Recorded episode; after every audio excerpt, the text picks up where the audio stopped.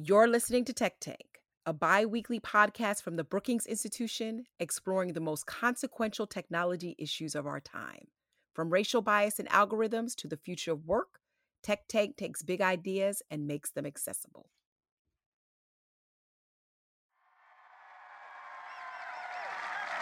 Folks, in the past few weeks, I've been all across America Pittsburgh, Iowa, South Carolina, Nevada. After more than a year and a half on the campaign trail, today, Philadelphia. And this campaign is just getting started. And I promise you this. This morning into Joe Biden's son Hunter and questions about money he made from foreign business dealings. after blistering attack ads and a full season's worth of October surprises, Incredible sight. The president walked out of the White House on his own. He did give a wave and got onto Marine One. But think about it. He's essentially being medevaced from the White House. and We after saw him three debates on the right national He stage, has never Obamacare, done a as single you might thing. know, but probably No, don't. Uh, Gen- Obamacare Gentlemen, you realize if you're good, both Joe. speaking at the It's same time, and it's too let, expensive. let, let the president's go ahead, sir. Obamacare. the is no 2020 US presidential election has finally come to an end. This nation have spoken. They've delivered us a clear victory. Four days after Election Day, former Vice President Joe. Biden secured the necessary 270 electoral college votes to claim victory. We've won with the Come January 20th, President Trump's administration will come to an end. It was one of the most bitterly fought, aggressively contested elections in modern memory. But, in many ways, the hard part still lies ahead. The incoming Biden administration will face a myriad of challenges, many of them unique in the history of presidential transitions. They'll have to shore up and outright repair many international alliances. They'll have to decide whether to re enter treaties that the Trump administration unilaterally pulled out of. But they'll also have to take a hard look at the future of tech policy in the US. Facebook is an idealistic and optimistic company. bill part of its new 5G cellular network.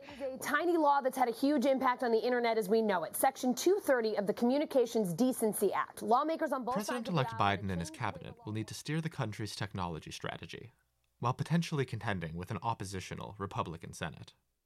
And while navigating a broadband crisis, not nearly enough Americans have access to the internet during a pandemic in which access has become non negotiable.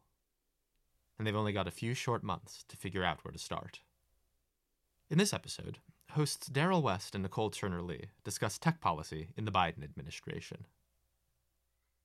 Thanks for joining our Tech Tank podcast. I'm Darrell West, Vice President of Governance Studies at the Brookings Institution and co author with Brookings President John Allen of a book about AI entitled Turning Point Policymaking in the Era of Artificial Intelligence.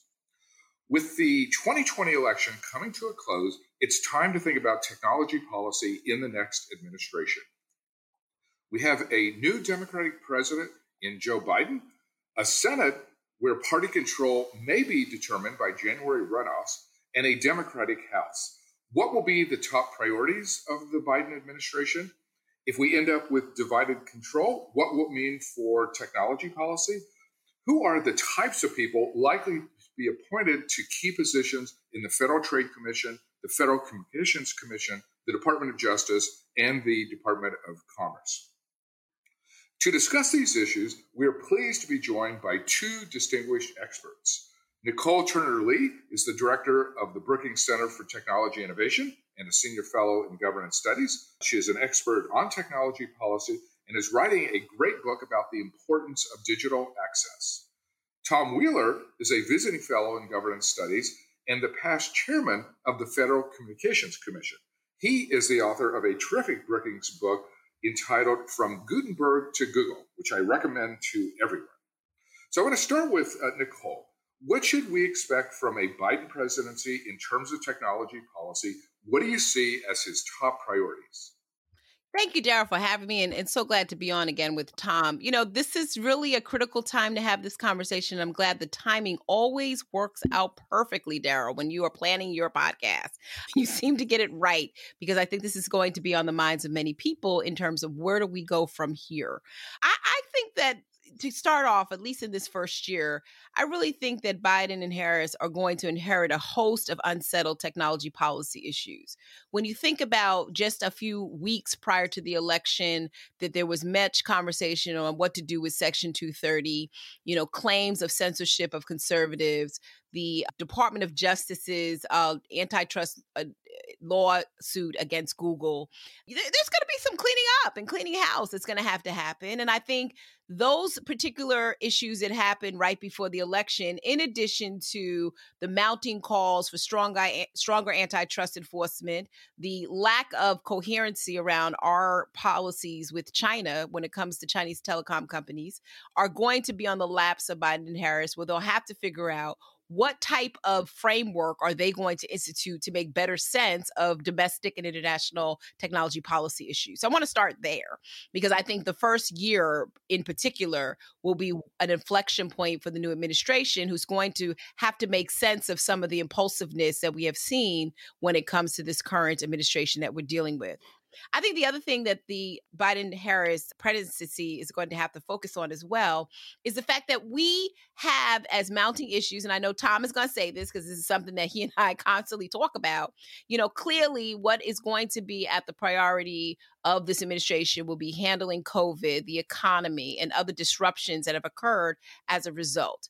But I do think that there has to be in in their agenda some way to get these kids back to school and in getting them back to school addressing some of the digital disparities that were experienced over the last 7 months. So I'm going to be optimistic and I know Tom may say otherwise that you know in tech policy we should also see and what i've claimed in a piece that will come out soon this attention towards universal broadband access and the idea even though they may not always say it in their remarks that we have to do better of getting more people connected. And, and I think they're going to take this as one of their agendas in terms of, you know, hence Eh, getting to the calls of what people are now questioning around how available and how ubiquitous broadband access is. But I know, Tom, you're not seeing that as part of the menu. so I'm going to put it out there. But I think, again, they're going to, they're, you know, it's, it's just inevitable. They got a host of stuff to clean up. And that's where they're going to have to start. Okay, Tom, you served in the Obama administration at the FCC. What do you see as President elect Biden's top tech priorities?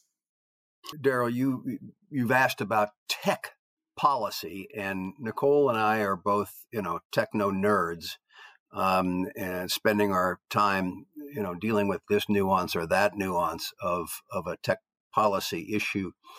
But I think that that what we're going to see, at least early on, or at least what I hope we're going to see early on, is not that we get into the details of of tech policy, but we address the question of how can tech policy solve the greater existential issues that the nation faces. You know, there I think there are five existential issues that the Biden administration is going to have to come to grips with. And tech is part of all of them, but but tech isn't in that top five. You know, what what are the five? First of all, we got to stop the plague. There is we got to we got to put the put the economy back together. We've got to fix the social injustice realities that affect too many people. We've got to deal with climate change and then we've got this issue that the body that is in the best position to address those kind of existential issues, the federal government, has been hollowed out both institutionally and individually by four years of constant attacks by the person that we hired to run it. And so it seems to me that the challenge in in the Biden transition as well as in the early Biden administration is less how do you feel about this specific tech policy and more what is it that technology is going to do to be a part of the solution to these existential issues and specifically what are the companies going to do to, to provide leadership? Great perspective. I like that a lot. Uh, it's very interesting and informative, kind of thinking about how uh, tech is part of the solution to these uh, big challenges. So I'd like to ask uh, each of you, and I'll start with uh, Nicole. A lot of presidential actions these days takes place through executive orders. What issues would you expect a Biden presidency to address through executive orders? Nicole? I like the way you're framing that question. And I also want us to be cautious because we saw what happened with President Obama when he issued uh, many executive orders that essentially were overturned when we changed leadership. I mean, I think first and foremost, as Tom has mentioned, I think it's very important for the Biden administration to start thinking about these existential threats in a serious way and what are going to be the drivers to get us towards some type of cure or some type of end game and obviously there are issues that we're dealing with now if you look at school and and students being disconnected from learning. I mean clearly we have had this back and forth on the e-rate program i'll just say that there are spaces where the biden administration can put in an executive order to get past the noise and ensure that either kids are connected to broadband in some way or that there is some type of access to universal service resources that allow for what uh, Tom has mentioned this mitigation of not just the virus, but these other consequences as a result of the virus. I see the president doing something in that space. You know, what's interesting as you ask that question, though, Darrell, I don't see Biden, though, delivering as an administrator executive orders. I see him more as a problem solver and one that will want some type of systemic long term change. I mean, outside of the really important issues like policing and other legislative acts that have been stalled because of partisanship, I do think that there will be a lot more uh, thought that will go into Biden's policies in a way that we've not seen in the last four years, where he will feel the need to at least start there with some type of diplomacy. Now, the challenge that he will experience, obviously, is going into a Republican led Senate potentially in a Supreme Court that is going to be governed by conservatives and Republicans. He will have to probably go and do what Obama did, right? Which is to issue executive orders if there are any uh, places where he's not going to get traction. But I, I would I would just say to your question, we need to be cautious about that because I think overall and historically, tech policy has always been bipartisan, and there have been areas where there's some type of middle. But I don't know what Tom would say to that question. But I I, I do think on some of the immediate tech technology deliverables that will connect to the five pressing issues of the country, he will move by executive order if it is something that will be stalled in terms of progress within Congress. So, Tom, how active do you think a President Biden would be on the use of executive orders, and are there particular areas do you where you think he would take action? Well, I'm struck by an article that, that Mike Allen had in Axios, I think yesterday, and the headline of which was McConnell Plan to Restrain Biden. And we all remember how yeah. Mitch McConnell, as a Republican leader in the first weeks of the Obama administration said, My principal job is to make sure that Barack Obama is a one term president. And, and, and, and, and if we are headed back to gridlock gulch as a result of, of that kind of thinking, then there are only two avenues that are readily available. Um, one, as you point out, is executive orders, and and yes, Nicole is right. President Obama was excoriated by the Republicans for his use of executive orders, and his use of executive orders was like kindergarten compared to what President Trump did with uh, executive orders.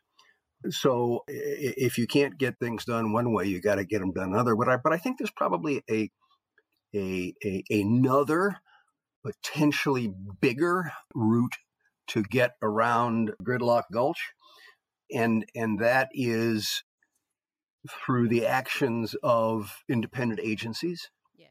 And that comes down to a question of who does the president, President Biden, appoint to head those agencies?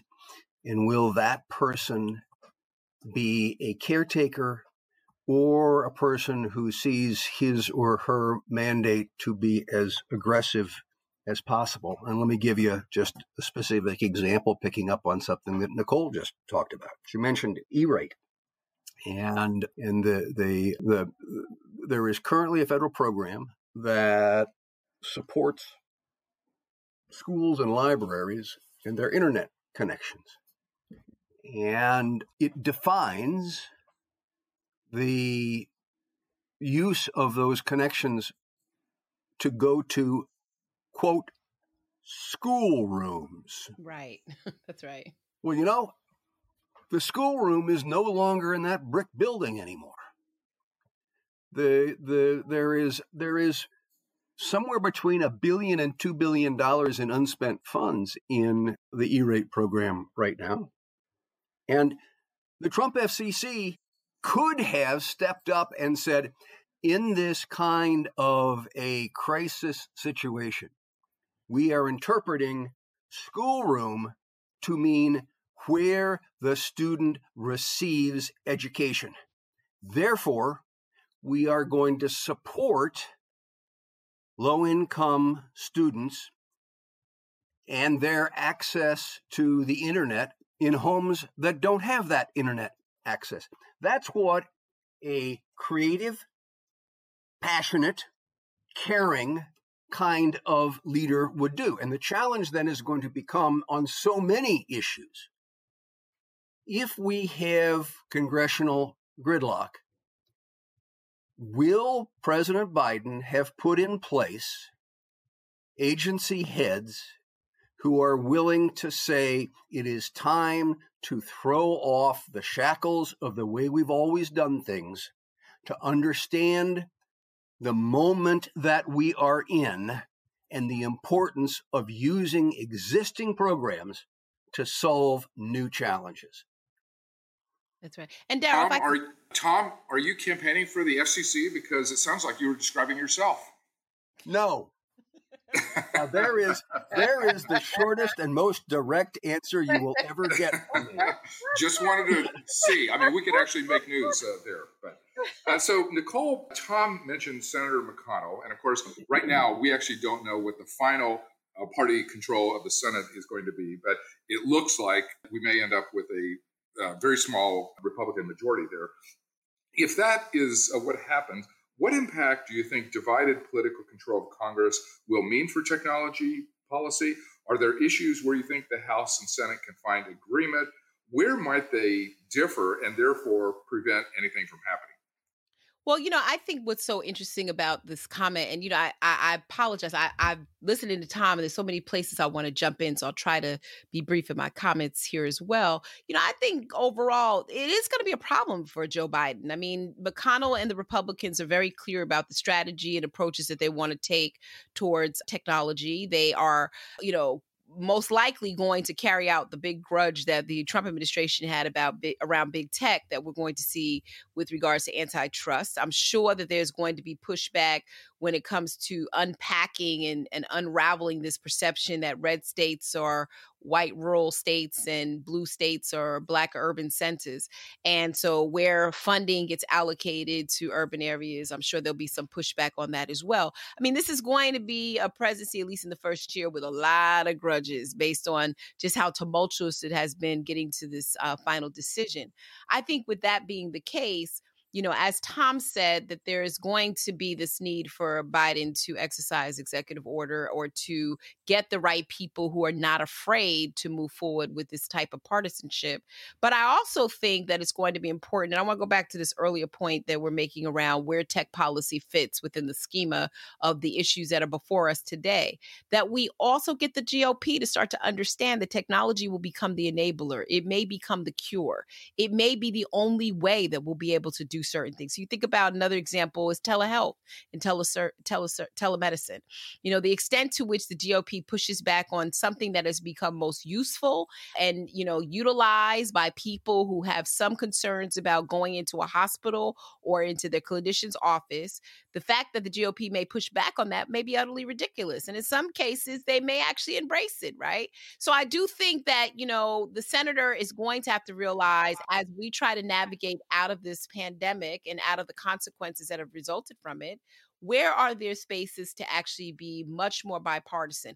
I'm always reflected back, Tom and Darrell, on the Ed Towns and Cliff Stearns championship team, that they were able to get so much done under a bipartisan telecommunications committee. That my hope is that, as Tom has mentioned, the Republicans will still stay, you know, somewhat paranoid and somewhat have, you know, these grudges, but they will return back to business the way that we used to do business in Congress and allow those relevant committees to sort of uh, negotiate and analyze and explore what might be the right legislative directive. So it's hard to tell, Darrell, right? I mean, it's really hard to tell. And it's even harder. Someone asked me the other day, what is it going to look like with Amy Coney Barrett on the Supreme Court tech policy? And, you know, I, at this point, it's so premature because you know, we're just coming out of this first shock and now we're going to go into the second shock. And we're going to see, you know, just how much skin in the game the Republicans have as to get this country back to some level of normalcy. So, Tom, what impact do you see out of a divided political control of Congress? Well, I think there's a couple of things. The divided political control is a result of a divided country. And I was struck by an observation that Jon Meacham made looking at history, in which he said that close elections produce consequential presidencies because the new president is forced to the middle, if you will. And and Joe Biden by nature is that kind of guy. You know, it was it was the big rap against him during the Democratic primaries that oh he'd go do deals. Well, we need deals being done um, right. right now, and and so I'm cautiously optimistic that that a Biden presidency brings with it an orientation for results I think that Nicole's comment about about Republicans, what you call it, big grudge about big tech, yeah, um, is something that it'll be interesting to see. Was that big grudge just an attempt to work the refs yes. for the election?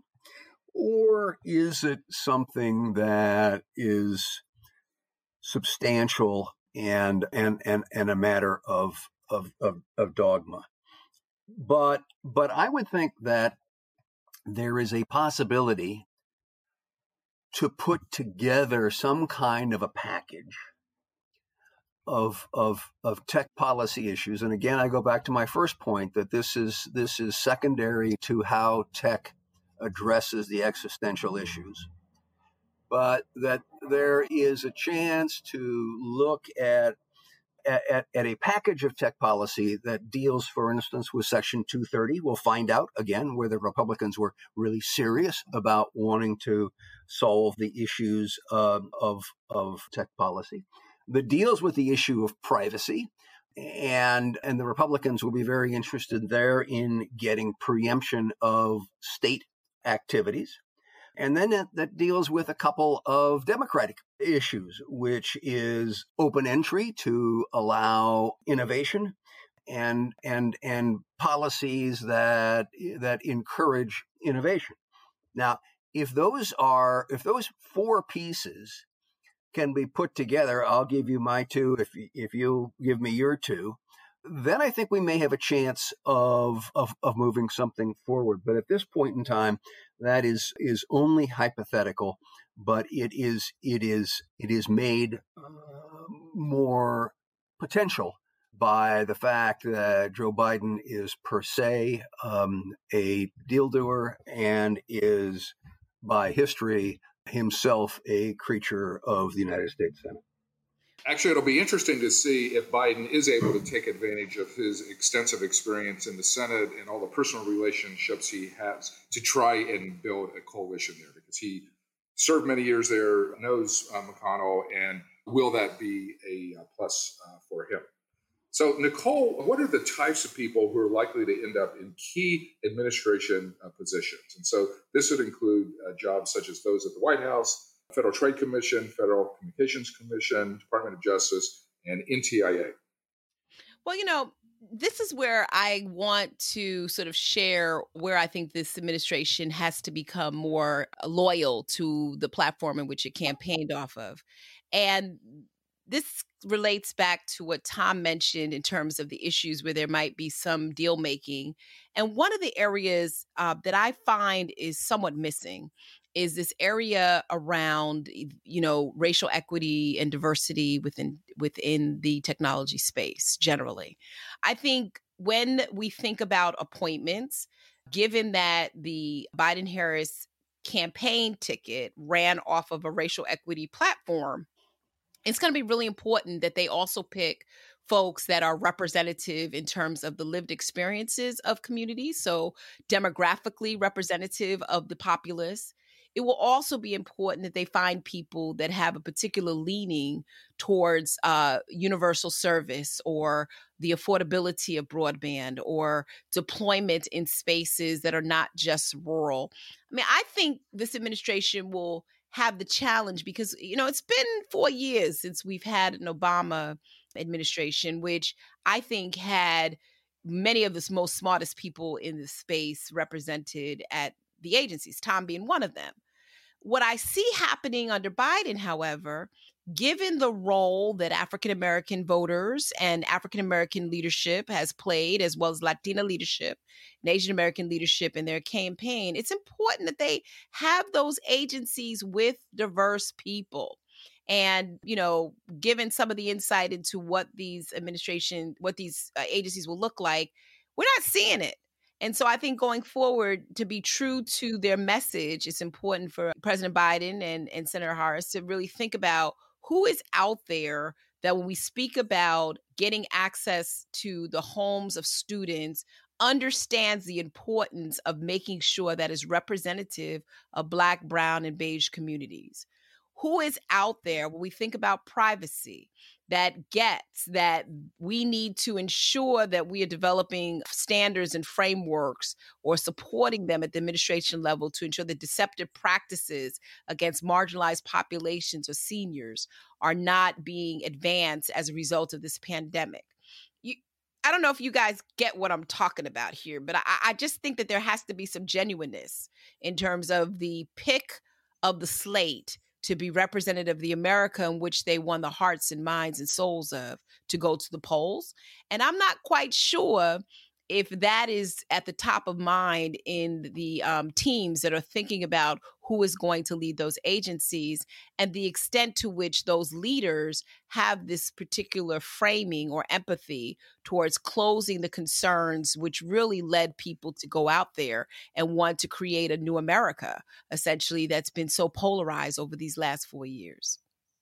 so, Nicole, I, you realize you just described yourself here.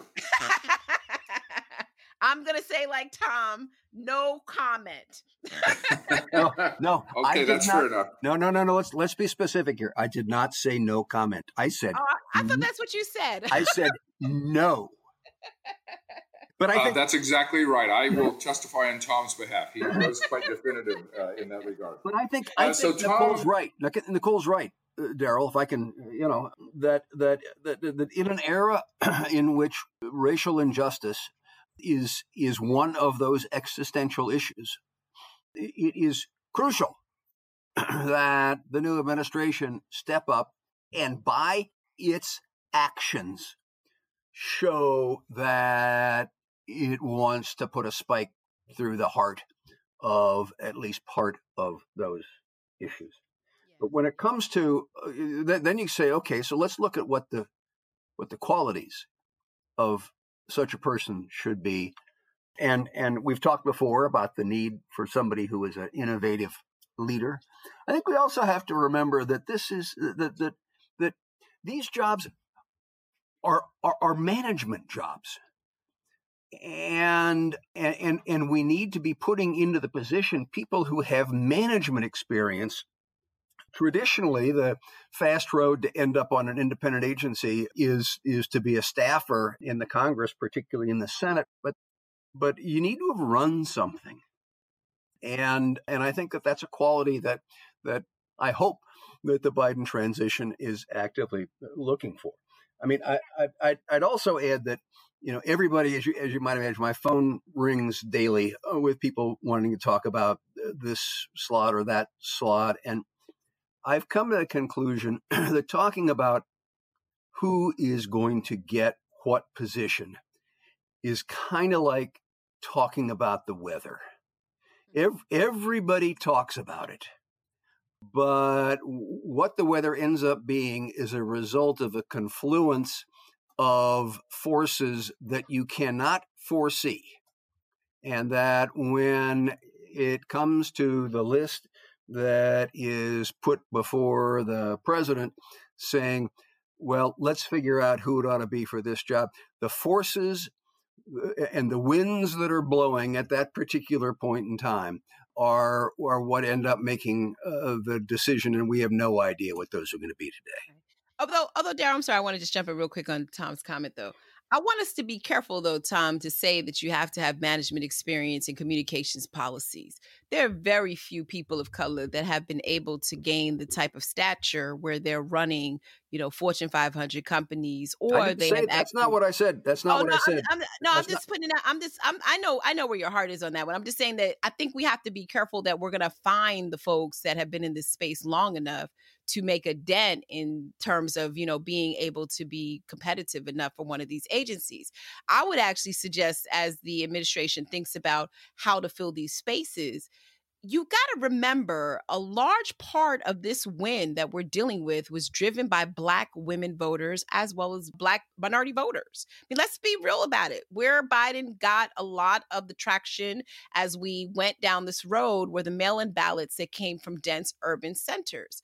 I think not only are we trying to change the trajectory of how we look at racial equity, because that, in terms of the Democrats, CNN exit poll that I recently sent to Darrell suggested at the top of the list of issues was racial equity for the Democrats, the economy for the Republicans.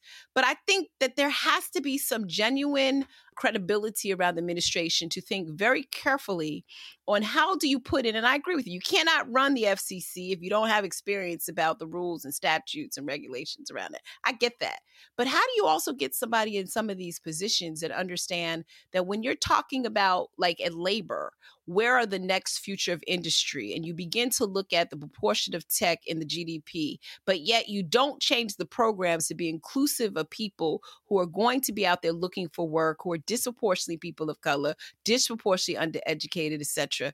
You're you're not being genuine to the concerns of the campaign. And well, so I just, just hope, just you know try, I, mean? I just hope that we try to embody that and embrace the Rooney Rule that Schumer and others and Pelosi did on the Hill to ensure that there was more representation on Capitol Hill in Congress, congressional staffer positions. That was an intentional approach to looking at diversity. Nicole, so that, that's my point about it. Yeah. Nicole, you're defining what I said in management as you had to run a Fortune 500 company. And that is incorrect. I also don't think you have to be um, a, a, a total guru on the on the law. I mean, you need to know the issues, but you know, there's an awful lot of lawyers that'll end That's up right. working for you at an agency that can walk you through the law. But the fact of the matter is that if you want to be accomplishing something, you have to be able to manage towards goals and to deliver on those goals. And I don't think that that is something that is racially defined. I reject the concept that you're trying to establish that somehow I'm I'm I'm leaving out African American women or or whatever. I think that you can have. I know that there exist individuals uh, of color with management experience who would be great leaders at at the FCC, FTC, and other agencies. Yeah, no, and, and I, I, think I love it when the two of you argue. I think we're going to have to retitle this podcast "Crossfire." But uh, Nicole, I want to ask you about state government. So Republicans appear to have held their own in terms of governorships, attorney generalships, and state legislatures across the country. What will that mean for tech policy at the state level? I think it's going to mean much of the same. I don't think we're going to see too much of a difference in terms of the market driven approaches that have been sort of suggested and driven by the Republicans over, I think, some of the more consumer protected and oriented policies that state governments have actually put out there. And so I think, Darrell, going forward, there's there's probably going to be more consistency there, with the exception of those Republican governors that may feel a little bit more unleashed you know to be able to follow whatever they think is going to be work best for their states versus what's going to work best for the administration. So i think on certain policies where state ags still need the enforcement power to be able to deliver out technology policy whether it be privacy uh, frameworks etc i think that that's still going to be the same case. I think where there may be differences will be driven by what we have seen, for example, around telehealth and telemedicine or other tech policies where certain Republican governorships have different perspectives on the type of punitive consequence to industry over on certain issues. Again, there is a lot. One of the things that I walked away from this election, guys, is that you know there's some things that just going to still stay the same and we'll have to take that that for the team because of the consistency that voters actually wanted locally. So there was a lot of confidence in their local leadership which is fair as we go forward. But i think there will be particular issues Darrell of concern where republican governors state state legislatures as well as democrat will differ. And some of those issues we've identified here at brookings like facial recognition etc well there'll be some concerns as to the extent to which you know Govern, local governments feel a certain way around the protection of consumers or the protection of industry on those particular issues. So, Tom, what do you think the election means for tech policy at the state level? The reason that we're the only reason that we're talking about state tech policy is because we do not have a national tech right. policy. That's right. And nature abhors a vacuum. right? And so if our federal leaders are not stepping up to their responsibility to protect the public interest, then of course governors and state legislatures are going to come in and try and fill the void. And the interesting thing is that, as Nicole knows, that will cause all kinds of, of of difficulties in terms of potentially balkanizing the market so that there's one set of rules for this state and one set of rules for the other. It is one of the consequences. The fact that we're having this discussion is one of the consequences of a failure of leadership to deal with tech policy issues. And let me just expand on that worldwide. On December 2nd, the EU is going to publish their their digital policy. There, there's some legislation that will establish the digital initiative in the EU. In a connected world, we're not we're not isolationists anymore. That's right. And the rules that get made in Europe end up affecting us because it takes the blink of an eye for data to move from Europe um, to the United States. And and and again, if we don't have our own understanding as to what we stand for as a nation, then these things will be defined by others. And I frankly don't think that that's good for the American consumer. I don't think that it is good for the American economy. And I know it isn't good for the digital companies because they're going to face disparity of rules among the states. They're going to face disparity of rules amongst various nations and and and how they deal with that will limit some of the scope and scale economies that they would otherwise have and could pass on to consumers. So, Nicole, there were interesting referendum results as well. So, California voters sided with Uber and Lyft in rejecting changes in independent contractor rules. Uh, some states adopted new privacy laws. Portland outlawed the use of facial recognition uh, software by law enforcement.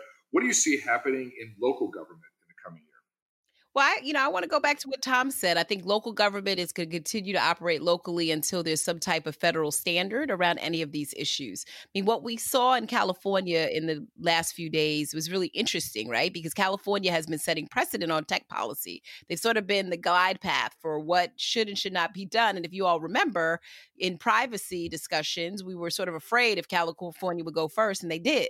And so now we've got this whole issue of preemption that we're dealing with on even a federal privacy standard.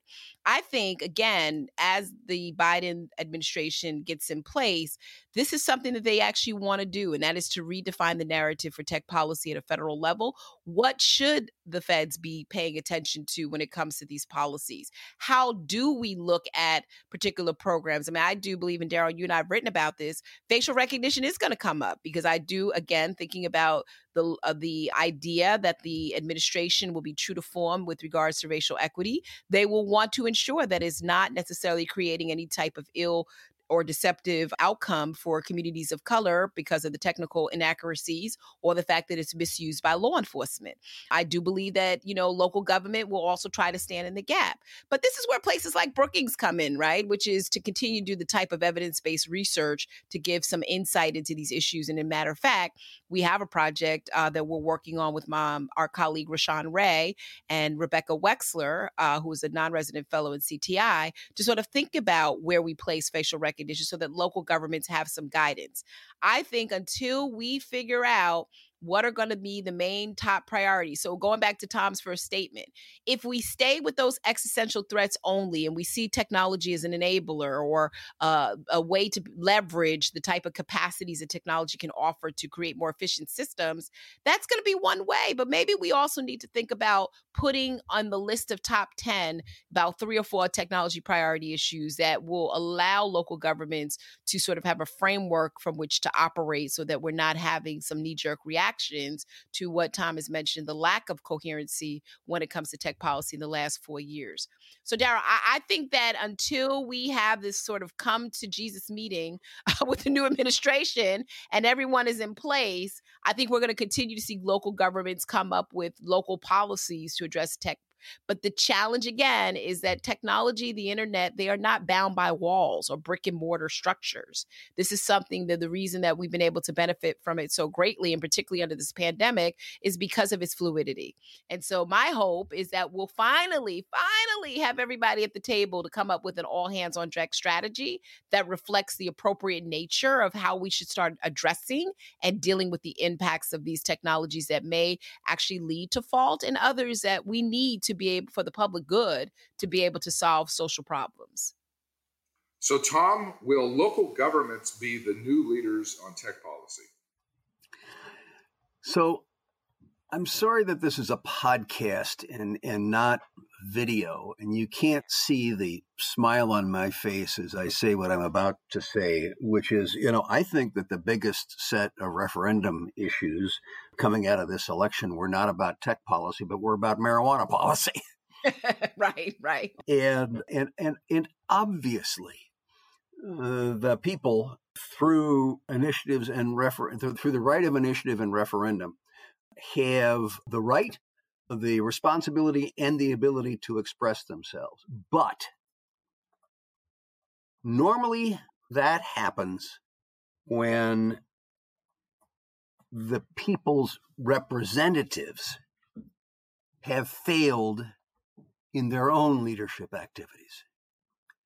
And, and when it comes to tech policy, we need to have a national policy we can't break the one of the one of the big advantages that that that we have had is for the internet and why we're the leaders in internet services around the world is because we had the home field advantage.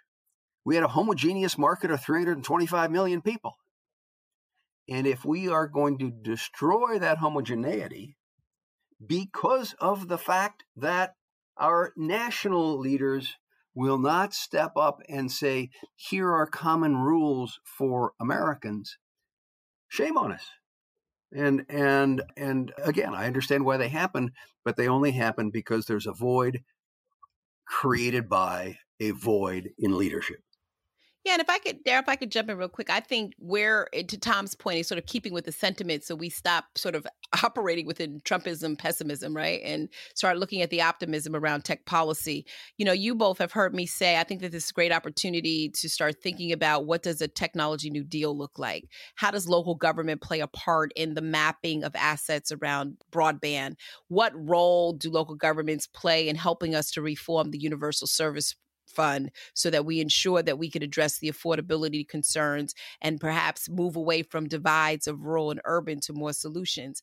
I think local government could actually stand together with the federal government to make sense of these incongruencies that happen when we look at tech policy um, and how we can actually forge ahead with greater deployment, you know, greater accessibility and greater availability of these technologies from, you know, the time that we lay fiber to the time that a young child learns something new via a device or some type of um, online instruction that's where local government will be most effective. And I think, you know, the whole slogan that Biden and Harris ran off of, Build Back Better, is all about starting with these creative solutions that Tom is talking about and not looking back at fragmented, disparate ways in which we did policymaking in this area. Like I said, going back to, to Stearns and Towns, whenever you see them in person, those are some of the most smilingest people I know who have really great stories to reflect upon when they work together. And I think we see that across the country in terms of the alliances that have been made across cities and states and municipalities who, you know, who are thinking about ways to innovate together regionally. You know, what we're seeing in regional contact tracing, things like that. I've never seen anything like this where we're actually seeing local governments step up in the face of absent federal support. So, you know, I would think, and, and Tom I don't know about you, but I think that we could actually turn the page on a new side of history and really figure out ways that we can coalesce our efforts as opposed to being in our silos.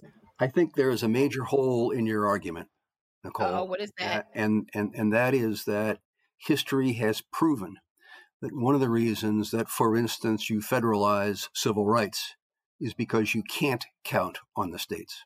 One of the reasons, one of the failures we have had in Medicare has been to leave to the states some of the decisions so that a person in Alabama gets different kinds of Medicare uh, benefits than a person in Ohio. And, and that, that there are national interest and public interest issues that the, the country and its citizens are best served when they are consistent across the Commonwealth. Yeah, and I, and I agree with that. I mean, I don't think, and you know, just to make sure I'm heard correctly, I don't think that I'm saying that we need to abandon that process, but I'll give you a great example when 51, 51 million school age students was sent home from school sent home to actually learn what we actually discovered was that school districts didn't know who was serving their particular communities and more granular than that, we learned that there were schools that didn't know who served their blocks around their their buildings. And so I think that there has to be a role, Tom. I think yes, there will be federal privacy federal standards that are going to have to be created so that we serve the public interest in a more comprehensive way. But I think we're fooling ourselves in internet policy if we don't understand the role that local communities play and local governments play in ensuring that people have access. One of the things that I'm finding out in my book, when you come out of Washington D.C., you actually find out that there are local people across the, the country that are coming up with solutions to serve the 500, the 1,000, you know, perhaps the congregation of their church to get them online. And since being connected mattered so much in 2020, I do think that we need to relook at internet policy as not just something that we as policy wonks to sit in the the you know the center of where decision making happens at the federal level, but we figure out how to get local governments involved in this in ways that they do not feel that they cannot move forward without federal support. And and that in the school-based situation, I cannot tell you how many schools struggled based on the lack of action of a national broadband map that was available to them, but just struggled to get the basic information about connectivity within the blocks of where their students were living. So I think you and just so said I'm, a key I'm thing. we can blend. I'm hoping that we, you know, I, I'm I agree with what you're saying. I'm just hoping that we can bring them to the table because I think that there's value, particularly in an internet economy, where we'll learn from them whether or not we're even getting it right on the federal side. I want to know, I think you're absolutely right. If you're going to have a connectivity initiative in southeastern Ohio, Appalachia, you need to make sure that the local communities, the local libraries are involved in that. However, those local communities have neither the authority to mandate access or the funds to pay for access. And so, if what you're talking about is a federal program that establishes standards nationwide so that all Americans are created equal are, are treated equally and will support and facilitate local initiatives, I'm all with you. I just don't think that we can walk away from saying this is the United States of America and we need to look out for all of our citizens, regardless of where they live and regardless of what the the the political, social, or economic realities of that area where they live might be. And here is the national standard that everybody will operate under. That concludes our Tech Tank podcast. I want to thank Nicole and Tom for sharing their thoughts with us about the next administration. Uh, they write regularly at our Tech Tank blog on the Brookings website, and you can find their work at brookings.edu. Let us know if you have any reactions to this podcast. We look forward to hearing your suggestions, and thank you for tuning in. Thank you for listening to Tech Tank, a series of roundtable discussions and interviews with technology experts and policymakers. For more conversations like this, subscribe to the podcast and sign up to receive the Tech Tank newsletter for more research and analysis from the Center for Technology Innovation at Brookings.